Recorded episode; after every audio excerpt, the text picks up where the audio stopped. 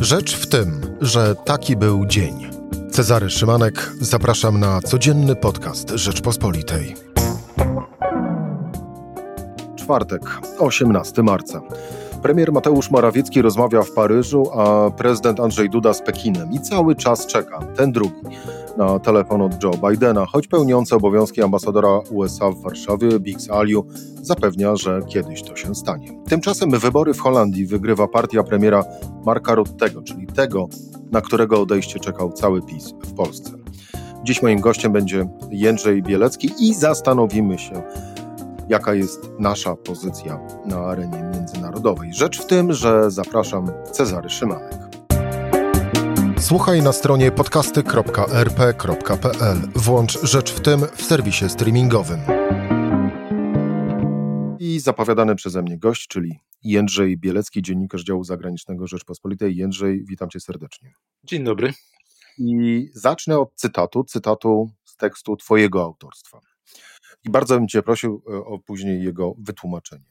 A cytat brzmi tak. Gdy koalicję rządową dzieli podejście do ratyfikacji Funduszu Odbudowy, Andrzej Duda rozmawiał z Xi Jinpingiem o zakupie szczepionek, Mateusz Morawiecki zaprezentował się w Paryżu jako gorący zwolennik nie tylko Zjednoczonej Europy, ale jej francuskiej koncepcji. Koniec cytatu. I Jędrzej, szczerze przyznając, to ktoś, kto obserwuje tylko i wyłącznie polską politykę, to taka zbitka słowna jak Mateusz Morawiecki i gorący zwolennik Zjednoczonej Europy, no to trochę mu się kłóci.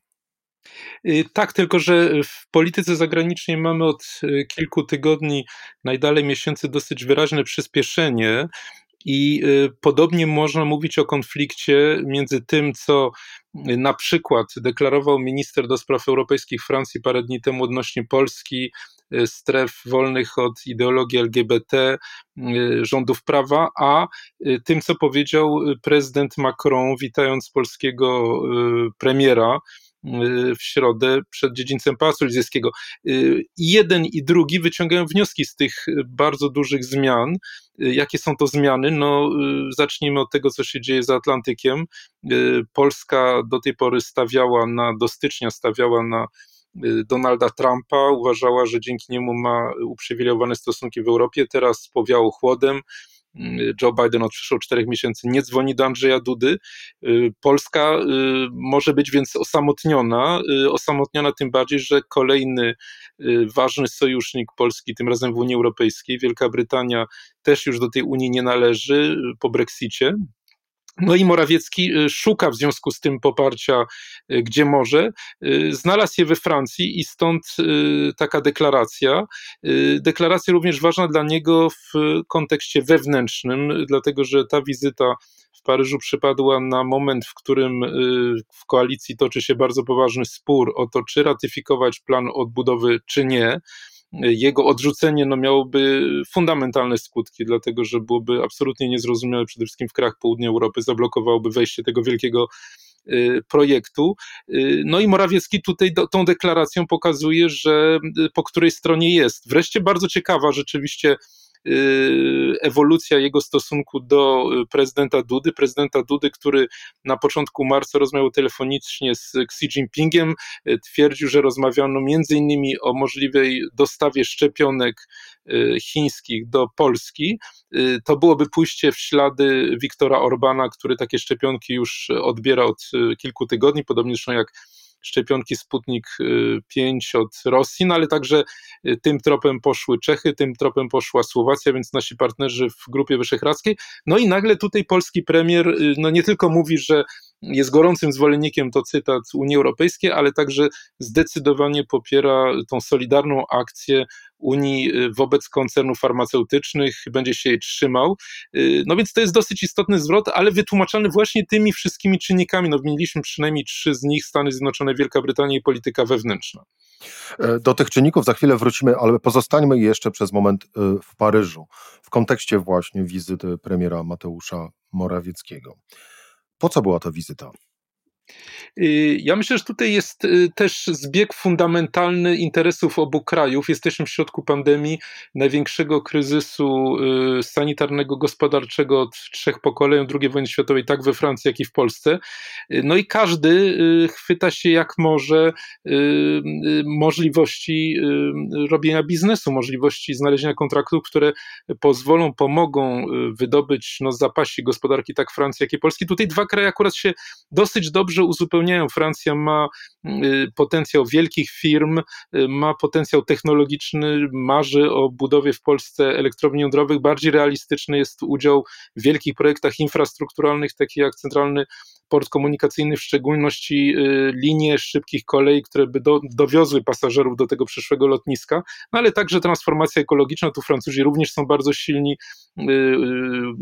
Rozwój technologii piątej generacji, internetu piątej generacji, również tutaj oni mają poważne atuty. No a Polska z kolei no, potrzebuje w tym, w tym wielkim, ambitnym programie y, nadrobienia zapaści y, infrastrukturalnej, potrzebuje takich firm, więc po prostu te dwa kraje się jak gdyby tutaj, mm, to jest, to jest moment, w którym te interesy y, się jak gdyby zbiegły. Mówiliśmy także o sytuacji politycznej, wewnętrznej w Polsce i dlaczego Morawiecki liczy na to, że kiedy pojawią się obrazki, jak jest przyjmowany przez no, przywódcę drugiego najważniejszego kraju w Unii Europejskiej, y, to jego pozycja się wzmocni, będzie mógł powiedzieć, że Zbigniew Ziobro nie ma żadnych szans na podobne traktowanie i że dlatego on powinien pozostać premierem, no ale Macron również nie ma łatwej sytuacji, czekają go wybory za troszeczkę ponad rok, w kwietniu przyszłego roku, wybory, które wywołują coraz większe zaniepokojenie we Francji. Y, przypomnę ostatnie sondaże, 48% poparcia dla y, Marine Le Pen, przywódczyni Zjednoczenia Narodowego w drugiej turze tych wyborów. No i znowu Macron no, szuka, nie może lekceważyć wszelkich możliwości Y, właśnie podniesienia francuskiej gospodarki y, z tej, z tej niezwykle trudnej sytuacji. Zresztą y, prywatnie francuscy dyplomaci mówią, przecież my również robimy interesy z Arabią Saudyjską, sprzedajemy jej broń, robimy interesy z Rosją, więc dlaczego nie mielibyśmy robić interesu z Polską? Więc to, to jest ten fundament tego porozumienia z punktu widzenia francuskiego. No i wreszcie też jakoś gdzieś tam aspekt polityczny, aspekt unijny. Przypomnijmy, że Emmanuel Macron wygrał wybory w maju 2017 roku pod hasłem y, budowania integracji europejskiej, po, pogłębienia integracji europejskiej. W noc wyborczą spotkał się z, y, ze swoimi zwolennikami, z, jak to się mówi nad Sekwaną, z ludem Francji, przy dźwiękach hymnu Europy, a nie marsylianki, to był taki symbol. No ale dzisiaj partnerów do budowy tej Europy za bardzo nie ma, dlatego że no, w, w Niemczech, w Berlinie następuje coraz większy paraliż przed oddaniem władzy przez Angelę Merkel we wrześniu, za pół roku. No z kolei dwa pozostałe duże kraje Unii Europejskiej, czyli Włochy i Hiszpania, mają rządy, które przede wszystkim muszą y, dbać o katastrofalną sytuację sanitarną i, i gospodarczą. No i pozostaje Polska ze wszystkimi swoimi wadami, ze wszyscy, z całą krytyką, jaką słyszymy nad Sekwaną w sprawie wolności mediów, w sprawie y, właśnie równego traktowania społeczności LGBT, y, w sprawie rządów prawa, no ale pozostaje mimo wszystko tym, tym, tym jednym z y, pięciu już w tej chwili tylko dużych krajów Unii Europejskiej, których nie można za bardzo zrekceważyć. Macron, od, Macron wykonał tutaj ogromną ewolucję, bo przypomnę, że że jeszcze w 2018 roku w Sofii y, mówił, że Polska, Polacy zasługują na lepszy rząd niż, te, niż ten, który mają obecnie. Objeżdżał kraje Europy Środkowej, pomijając Polskę, próbując zbudować taką koalicję y, przeciwko Polsce, no ale cały czas spotykał się w Berlinie z bardzo jasnym sygnałem, że dla Niemiec Polska jest zbyt ważnym partnerem, aby została zmarginalizowana, że Niemcy nie będą budowały z Francją bardziej zintegrowanej Unii wokół strefy euro, odrzucającej Europą, Europę Środkową. No i i, i, i ten czynnik też bardzo zaważył na, na, na tej wizycie, o której w tej chwili mówimy.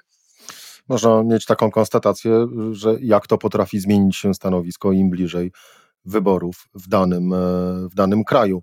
E, przenieśmy się wobec tego z Paryża do, do Amsterdamu. Holandia, Mark Rutte najprawdopodobniej będzie znów premierem, e, a wszyscy pamiętamy, że Mark Rutte był tym najbardziej mm, nielubianym premierem przez PiS i y, rząd y, premiera y, Mateusza Morawieckiego, to w kontekście szczytu Unii Europejskiej i powiązania funduszy europejskich z kwestią, z kwestią praworządności, mm, to będzie powód do kłopotów dla polskiej polityki zagranicznej?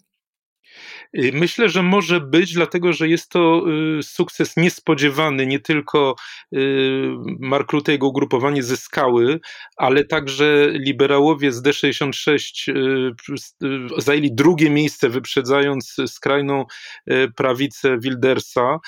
To, to będzie jeszcze mocniejsze, jeszcze mocniejsze, jeszcze mocniejszy rząd niż do tej pory. Rząd no, opatrzony także prestiżem premiera, który rządzi już od 2011 roku. To jest najdłuższa kadencja szefa rządu w ogóle w historii Holandii. Y, I y, to jest też premier, który y, szerzej odniósł sukces, o którym być może do końca w tej chwili się nie mówi, ale to, to, to, to Holandia stała się tą Wielką Brytanią nowej, mniejszej Unii Europejskiej. Do, do Amsterdamu trafiło najwięcej, największa część akcji do tej pory handlowanych w londyńskiej City, najwięcej banków się tam przeniosło, wcale nie Frankfurt, wcale nie Paryż. To Holandia stanęła na czele bardzo skutecznej koalicji zwanej Nową Hanzą mniejszych, małych małych krajów nordyckich, które no z jednej strony są dosyć eurosceptyczne, nie chcą wydawać zbyt dużo pieniędzy, no ale z drugiej strony niesłychanie dbają właśnie o te, o te kwestie praworządności, y, niezależności mediów.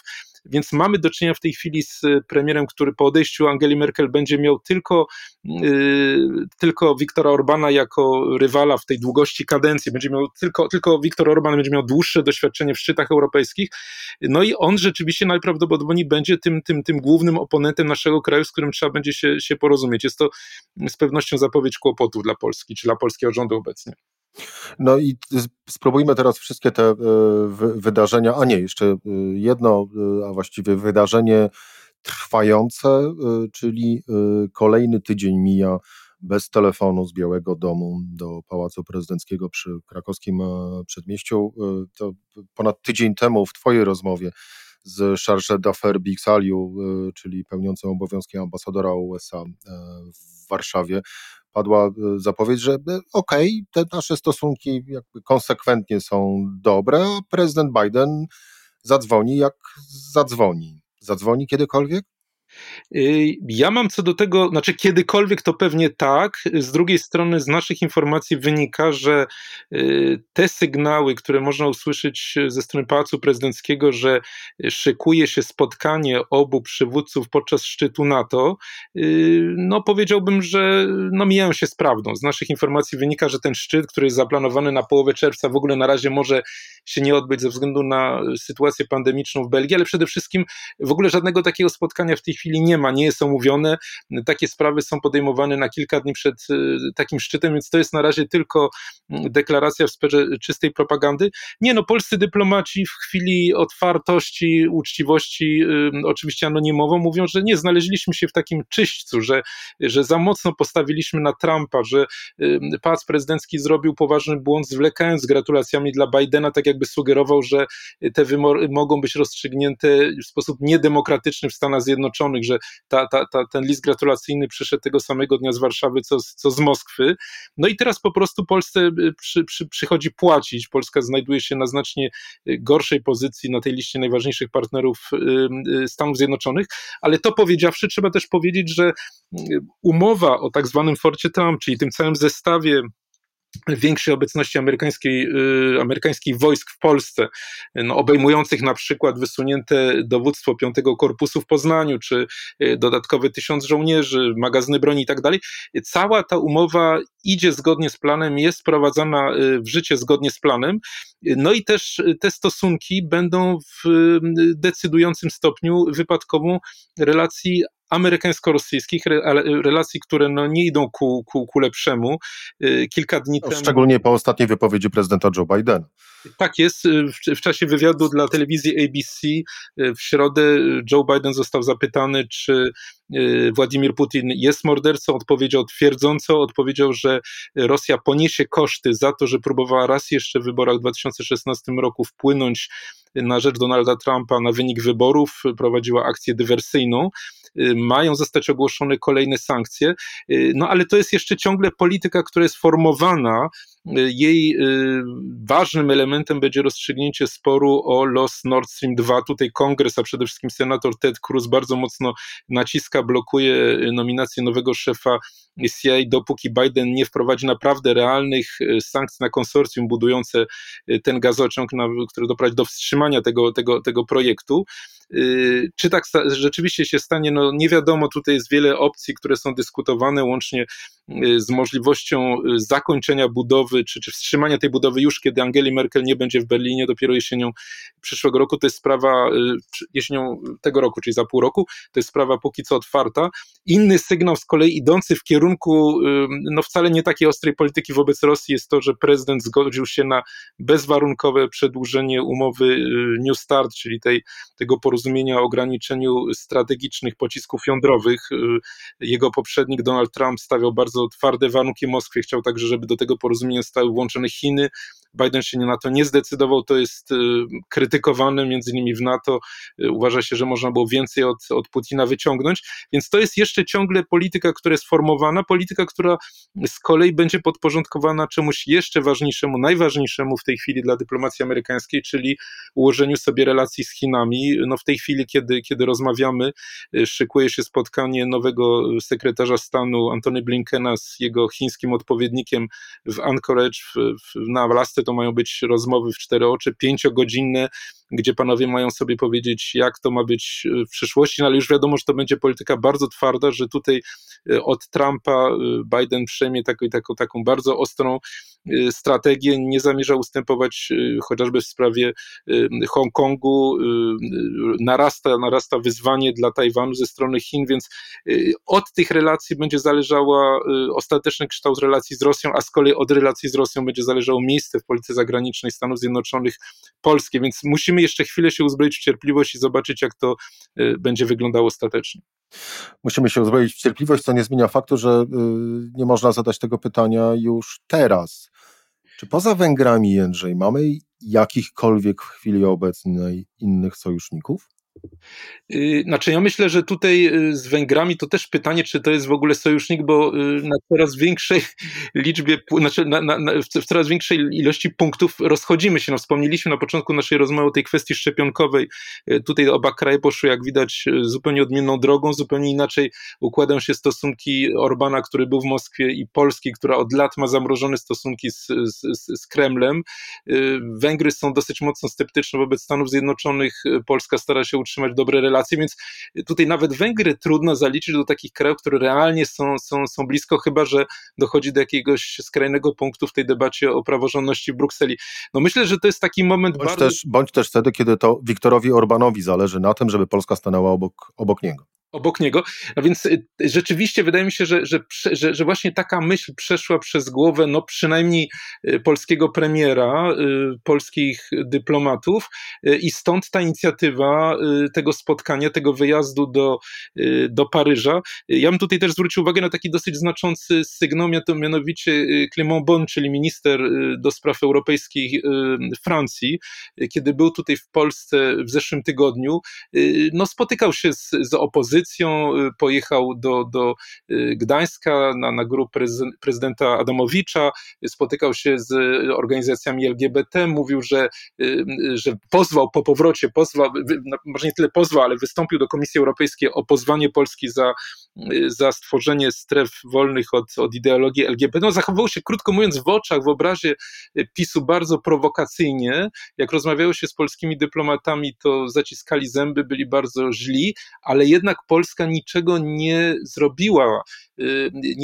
w tym kontekście. Doszło do wizyty Morawieckiego w Paryżu parę dni później y, i to być może jest sygnał tego, jak bardzo Polska jest osamotniona, jak bardzo potrzebuje w tej chwili jakiegoś innego partnera i to też chyba tłumaczy to, o czym wspomniałeś na samym początku, czyli tą zaskakującą deklarację, prawda, Morawiecki jako zwolennik gorący Unii Europejskiej. To też może być taki sygnał, jak bardzo my potrzebujemy w tej chwili jakiegoś partnera, albo raczej jak polski rząd bardzo potrzebuje jakiegoś, jakiegoś partnera, y, jak bardzo no, grozi mu osamotnienie, chociaż z drugiej strony też trzeba powiedzieć, że podobna gra jest prowadzona też z Hiszpanią. Tutaj niedawno była minister spraw zagranicznych Hiszpanii w, w Polsce. Hiszpanie też próbują jak gdyby zrównoważyć swoje stosunki, więc być może to jest taka, być może moment jest w tym sensie dla Polski dobry, że każdy stara się teraz usytuować now, na nowo w tej grze w Unii po Brexicie, kiedy już nie ma tego wielkiego kraju, jakim była Wielka Brytania i ten układ się troszeczkę zmienia, no i szykując się też do odejścia Angeli Merkel, więc być może to pozwoli jakoś Polsce się odnaleźć, ale na pewno nie będzie to łatwy proces.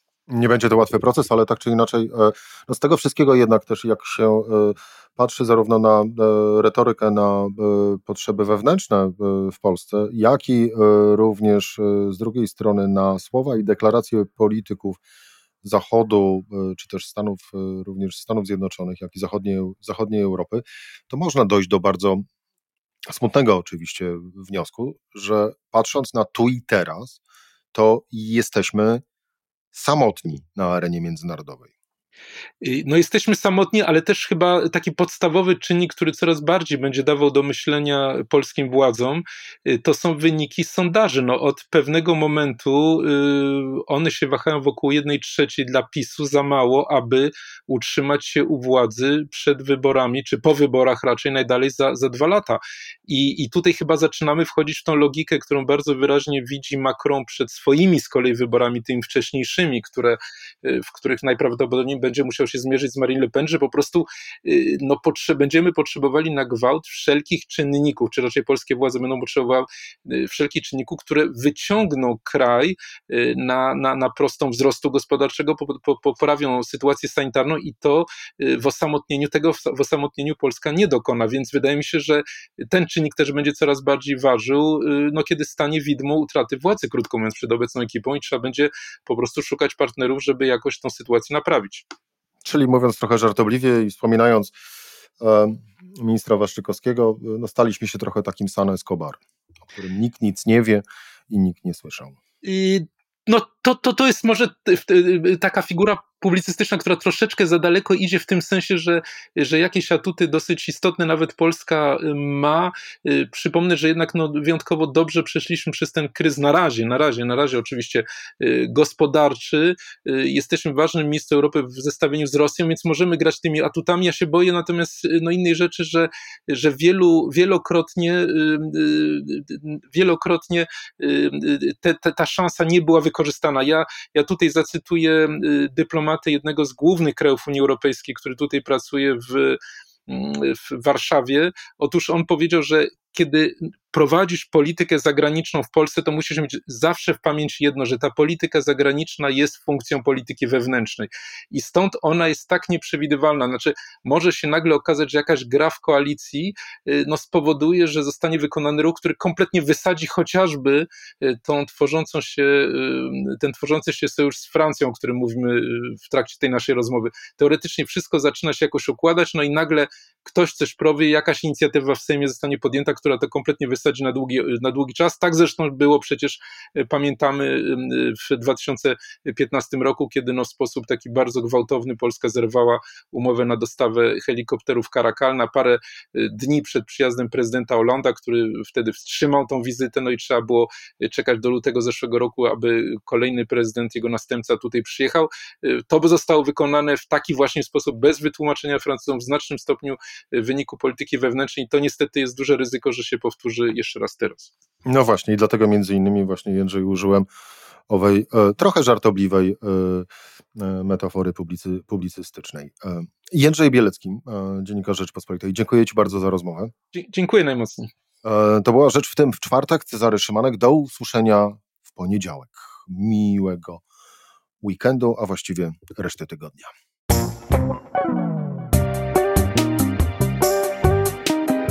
Rzecz w tym to codzienny program Rzeczpospolitej. Od poniedziałku do czwartku o godzinie 17.